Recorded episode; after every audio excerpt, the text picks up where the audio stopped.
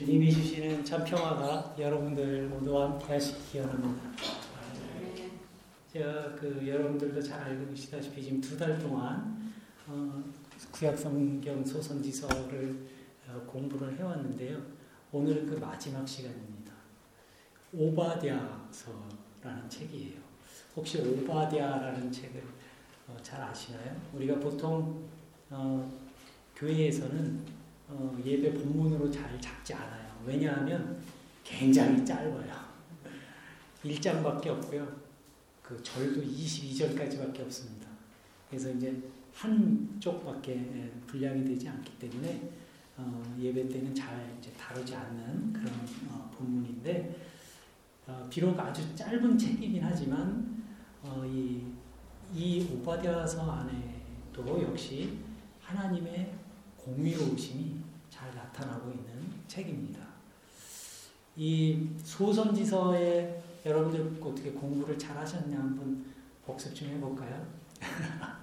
소선지서에 보면은 12권이잖아요. 근데 그 중에 이방 민족을 위해서 쓰여진 책이 세 권이 있다고 제가 말씀을 드린 적이 있는데, 어, 그, 뭡니까? 요나와 나훔서 요두 책이 이방 민족을 위해서 쓰여진 책이에요. 이 어느 민족을 위해서 쓰여진 책일까요? 혹시 기억하시는 분 계십니까? 그 요나 요나가 가는 도시가 어디죠? 니누에 그죠? 니누에가 어느 나라의 수도였죠? 아수르, 아시리아. 그러니까 북이스라엘을 멸망시킨 그 당시에 아주 큰 제국이었죠. 예. 그래서 이 요나서와 어, 나홍서는 어, 이방 민족의 선교를 위해서 쓰여진 책인데 그것은 이제 아시리아 또는 뭐 아수르라고도 합니다. 위해서 쓰여진 책고 책이고 또 나머지 한 권 이방 민족을 위해서 쓰여진 책이 한 권 더 있는데 그게 바로 오늘 이 오바디아입니다. 근데 이 오바디아는 어, 그러면은 누구를 위해서 쓰여진 책일까요? 혹시 오늘 그 본문에도 어, 거기가 있는데 어, 이야기가 있는데 이 오바데아서는 에돔 민족에게 하나님께서 주신 어, 책입니다. 에돔 민족. 자 그러면 에돔 족속은 누구의 후손일까요? 에서의 후손입니다. 자 그러면 에서는 누구일까요? 여러분 에서가 누구죠? 야곱의 형님, 장자권을 빼앗겼던 야곱의 형님이 에서예요. 그래서 그 에서의 후손들이 어, 에돔 족속입니다. 어, 그러면은 그 족보가 어떻게 되죠? 이스라엘 민족과 에돔 족속은 가까운 사이에 먼 사이에 예? 친척 형제 형제지간 형제지간 형제지간이 굉장히 가까운 사이인 거죠. 그런데 이 그 사해 남쪽의 이 산악지대에 어, 살고 있었던 이 에돔, 에돔 족속은 야곱의 형 그 에서의 자손들이었지만 어, 이스라엘 그 백성들하고 늘 관계가 좋지 않았습니다. 그런데 어, 이스라엘 역사에서 아주 예, 뼈아픈 그러니까 이스라엘 역사를 통틀어서 봤을 때 아주 어, 우리나라의 일제 강점기가 우리나라의 그 민족의 상처인 것처럼 이스라엘 민족에게도 아주 뼈아픈 역사가 있었어요. 그게 뭐라 그랬죠? 그것은 나라가 망하고 어, 바벨론의 포로로 잡혀가는 그래서 나라 민족이 다 망하고 그냥 거기 살지도 못하고 다 붙잡혀갔던 그걸 이제 세계 역사에서는 바벨론 유수라고도 하고 어, 70년 동안의 바벨론 포로기라고 이렇게 이야기합니다. 기원전 587년에 있었던 어, 일이죠. 그런데 어, 이 적들이 쳐들어와서 이스라엘 백성들이 어려움을 당했을 때 이제 나라가 다 망하게 됐을 때 옆에 있던 이 에돔 족속들이 어떻게 했을까요? 그게 오바데서에 써 있습니다. 이스라엘 민족들이 지금 이제 바벨론이 쳐들어와 가지고 나라가 다 망하게 된 거예요. 백성들은 다 잡혀가게 된 거예요. 그런데 그 옆에 이웃에서 살던 이 에돔 족속이 어떻게 했냐 하면 다른 민족이 쳐들어와서 이 그렇게 멀지도 않은 형제 사이였는데 이 백성들이 어, 어려운 일을 당할 때 그거를 도와주기는커녕 적들이 쳐들어올, 쳐들어올 때 적들이랑 같이 쳐들어오는 거예요. 같이 쳐들어오는. 도와주지는 못할 망정 앞잡이 노릇을 하는 겁니다. 예, 형제로서 할 일이 아닌 거죠. 그죠? 그리고 오늘 이제 본문을 보면 이제 적들이 쳐들어와 가지고 막 이제 노략질을 하고 약탈을 할 거 아니에요. 도둑질을 하고 있는데 이 에돔 사람들도 그 옆에서 같이 쳐들어와 가지고 그 옆에서 같이 도둑질을 하는 거예요. 그리고 이스라엘 백성들이 어, 그 전쟁통에 이제 난리통에 이제 도망가고 뭐 피신하고 그러면 이 에돔 사람들이 그 사람들 도망가는 이스라엘 백성들을 잡아다가 적들에게 막 넘기는 거예요. 얼마나 그 이 얄미운 짓을 많이 했는지 하나님께서 이 에돔이 지은 범죄를 다 보고 계셨다. 이렇게 기록하고 있습니다. 어, 뭐 오바디아서는 1절부터 22절까지밖에 안 되기 때문에 간략하게 중요한 구절만 제가 말씀드리면 이 5절부터 9절에서는 이 에돔 족속을 향한 하나님의 심판이 아주 철저하게 이루어질 것이다 라고 하는 그 심판의 내용이 기록되어 있습니다.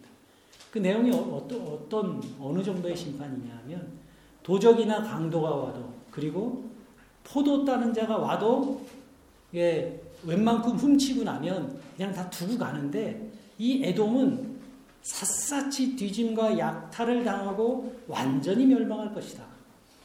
그리고 국가 간의 평화 조약을 맺는 것도 헛된 일이 될 것이다. 그리고 앞으로 에돔 나라에서는 총명한 지도자도 나오지 않을 것이다. 하나님께서는 이 에돔에서 지혜 있는 자들을 그리고 총명한 자들을 멸하실 것이다. 그리고 에돔의 용사들은 놀라고 거민들은 전쟁으로 인해 살육을 당해 멸절할 것이다. 완전히 그 민족이 이 땅에서 사라질 것이라는 하나님의 말씀입니다. 그래서 이 오바다에서는 이 에돔이 어떤 죄를 지었고 또 하나님께서 이 에돔에 대해서 어떻게 심판하시는가 그 내용을 기록해 놓은 책입니다. 우리가 그 여러분들과 함께 그 한 구절만 좀 찾아볼까요? 오바디아 1장 11절, 11절 한 구절만 어, 도대체 무슨 일이 있었는지 어, 11절에 기록해 놨는데요. 11절을 우리 함께 읽어보겠습니다. 시작. 내가 멀리 섰던 날 곧 이방인이 그의 재물을 빼앗아 가며 외국인이 그의 성문에 들어가서 예루살렘을 얻기 위하여 제비 뽑던 날에 너도 그들 중 한 사람 같았느니라 그 이해가 되시죠? 이방 민족이 예루살렘 쳐들어와 가지고 막 그 뭐 노략질을 하면서 제비 뽑기 하고 있는데 너 너희도 그들 중 한 사람 같았다라는 얘기입니다. 그러니까 같이 쳐들어와 갖고 같이 빼앗고 있는 거예요. 예, 다음 말씀 12절 한번 볼까요? 시작. 내가 형제의 날 곧 그 재앙의 날에 방관할 것이 아니며 유다 자손이 패망하는 날에 기뻐할 것이 아니며 그 고난의 날에 내가 입을 크게 벌릴 것이 아니며 이 12절에 보니까 이런 얘기가 나옵니다. 이웃이 재앙을 당하고 있는데 방관할 것이 아니며 그게 무슨 말입니까? 어? 뒷짐지고 구경하고 있다는 얘기, 얘기잖아요. 두 번째는요. 유다 자손이 패망하는 날에 기뻐할 것이 아니며 남 잘 잘못되는 걸 보면서 기뻐할 것이 아니며 어, 지금 이스라엘 망하는 걸 보면서 막 좋아하는 거예요. 와, 저는 잘 됐다 이런 거예요. 이웃이 어려움 당할 때 그걸 구경하고 뭐 방관해도 안 되는 건데 그걸 막 노래 부르면서 좋아하고 있는 겁니다. 그 다음에 보니까 그 고난의 날에 내가 입을 크게 벌릴 것이 아니라 이 말이 뭐예요? 이스라엘 백성들이 지금 어려움 당하고 있는데 그걸 막 기뻐하고 좋아하고 자기들끼리 막 떠들면서 즐거워한다 이겁니다. 그래서 13절에서 우리 한번 볼까요? 14절까지 한번 쭉 읽어볼까요? 시작.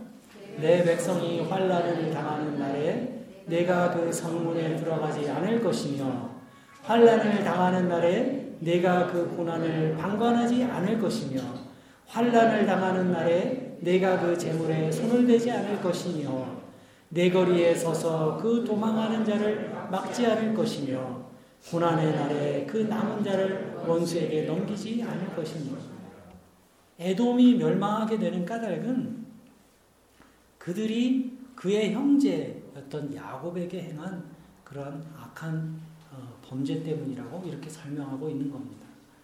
그들은 그 죄 때문에 수욕을 입고 영원히 멸망할 것이다. 하나님의 의는 존귀와 생명을 우리에게 가져오지만 죄는 우리에게 수욕과 멸망을 가져올 것이다. 에돔 사람들은 그 형제 이스라엘의 날, 꼭 그들이 멸망하는 날에 멀리 서서 방관했고 그들을 늑탈한 이방인들 가운데 하나같이 처신하였으며 그들의 멸망을 기뻐하였다는 것입니다. 성경의 말씀이 뭐겠습니까? 그렇게 처신해서는 안 되었다라는 말씀이죠. 이스라엘 백성들이 어려움 당하고 있을 때 하나님께서는 그 모습을 다 보고 계셨다는 겁니다. 여러분 우리도 이웃이 어려운 일 당할 때 그거 막 구경하고 구경하면서 막 좋아하고 우리 우리 교회는 그런 분 안 계시잖아요. 막 기뻐하면서 막 그 사람 안 좋은 일 있을 때 그러면서 어디 가서 얘기하고 그런 거는 하나님이 기뻐하시는 일이 아니라는 거죠. 그죠? 자, 15절의 말씀을 봅니다. 여호와께서 만국을 벌할 날이 가까웠나니 내가 행한 대로 너도 받을 것인즉 내가 행한 것이 내 머리로 돌아갈 것이라. 이 15절과 16절은 어 이제 에돔의 멸망의 이유를 이제 마지막으로 설명을 하는 겁니다. 여호와께서 만군을 만국을 벌하실 날이 올 것이다. 역사상 그 종종 하나님의 심판의 일들이 나타나지만 최종적으로 이 세상 만국을 벌하실 날이 올 것이다. 그날의 에돔도 자기의 행위에 그 보응을 받을 것이다. 하나님의 심판과 징벌은 공정하시기 때문에 하나님께서는 이 에돔의 악에 대한 공의, 공의를 어, 보응하실 것이다. 모든 어, 사람들은 자기가 행한 대로 그 보응을 받을 것이라고 하는 경고의 말씀입니다. 그래서 하나님께서 말씀하시기를 내, 내 너가 행한 대로 내 머리에 다 돌아갈 것이라. 이 에돔 족속은 그 이후로 실제로 어, 이 인류의 역사에서 이제 사라지게 되죠. 그래서 지금은 이 에돔 족속은 어, 흔적이 없습니다. 아, 흔적은 있어요. 예, 그 흔적이 아주 유명한 관광지입니다. 어, 어딜까요? 페트라라는 곳 아시죠? 페트라. 바위의 도시 페트라. 거기가 에돔 족속이 살았던 어, 김수환 또 가봤다고 자랑했지. 페트라는 어느 나라에 있을까요?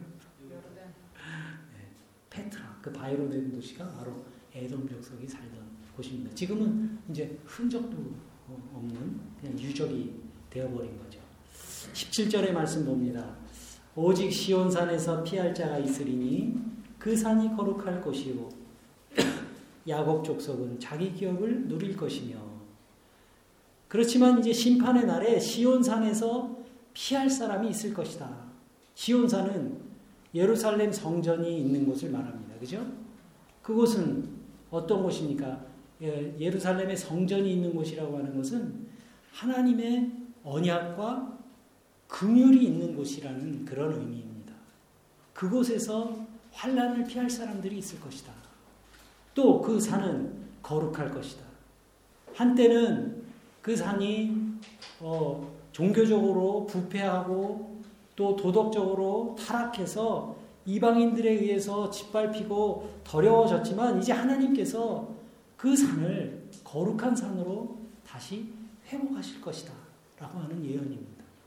이제 시온산에 거하는 사람들은 하나님께 참된 예배를 올리고 하나님의 말씀을 지키며 살아갈 것이며 하나님의 이름이 거룩히 영광을 받으실 것이라는 그러한 오바디아 예언자의 말씀입니다.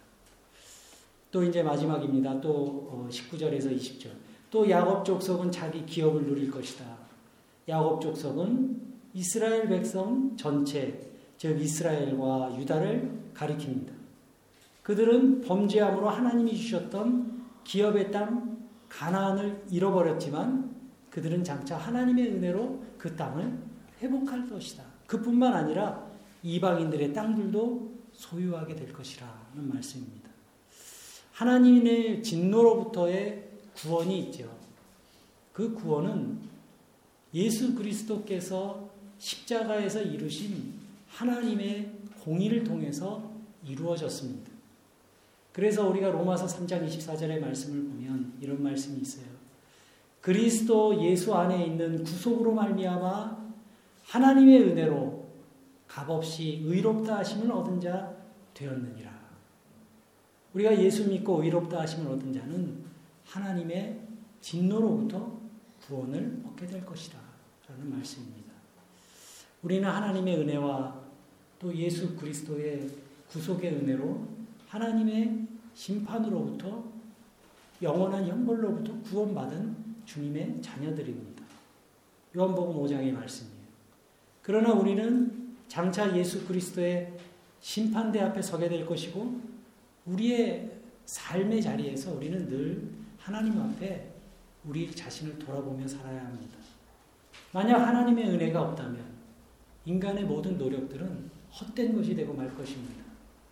또 우리는 하나님께서 우리에게 들려주신 계명대로 이웃을 사랑하며 또 가난한 자들을 도우며 또 우리의 삶의 자리에서 바르고 선하고 진실하게 살아가야 할 것입니다. 특히 오늘 오대의 말씀은 우리가 형제가 우리의 형제가 어려움을 당했을 때 그것을 모른 척하거나 방관하는 것이 아니라 또는 그에게 악을 행하고 교만을 버리고 하나님 앞에 겸손과 두려움으로 긍휼과 선을 행할 수 있어야 한다라는 메시지를 우리는 오바드의 말씀을 통해서 배우게 됩니다. 우리는 그 한 나라의 평안도 단순히 어떤 외교적인 노력으로만 이루어지는 것이 아니라 그 나라의 지도자와 또 백성들의 경건함 그리고 도덕성에 있다는 것을 이번 그 소선지서의 말씀들을 통해서 배울 수 있었던 것 같습니다. 지난 10주 동안 어, 구약 성경의 아주 중요한 부분을 차지했던 이 소선지서를 여러분들과 함께 말씀으로 나눠봤는데요. 우리는 이 소선지서를 공부를 하면서 어, 그 말씀 안에 담겨 있는 일관된 메시지를 우리가 발견할 수 있었, 있었 다고 저는 믿습니다. 그것은 지금 21세기를 살아가는 우리들에게도 적용할 수 있는 하나님의 구원의 손길과 또 우리의 삶을 회복시키시는 하나님의 회복의 역사입니다. 그리고 그 손길은 역사를 통해서 나타나고 또 깨닫지 못하는 민족에게 어리석은 민족들에게는 하나님의 경고와 심판이 임하게 될 것이다. 라는 그런 메시지를 우리는 이번 여름 소선지서를 통해서 깨닫고 또 어, 배우게 되었습니다. 우리의 신앙의 삶 속에서 참된 경건과 또 믿음을 회복하시는 저와 여러분들이 되시기를 주님의 이름으로 기원합니다.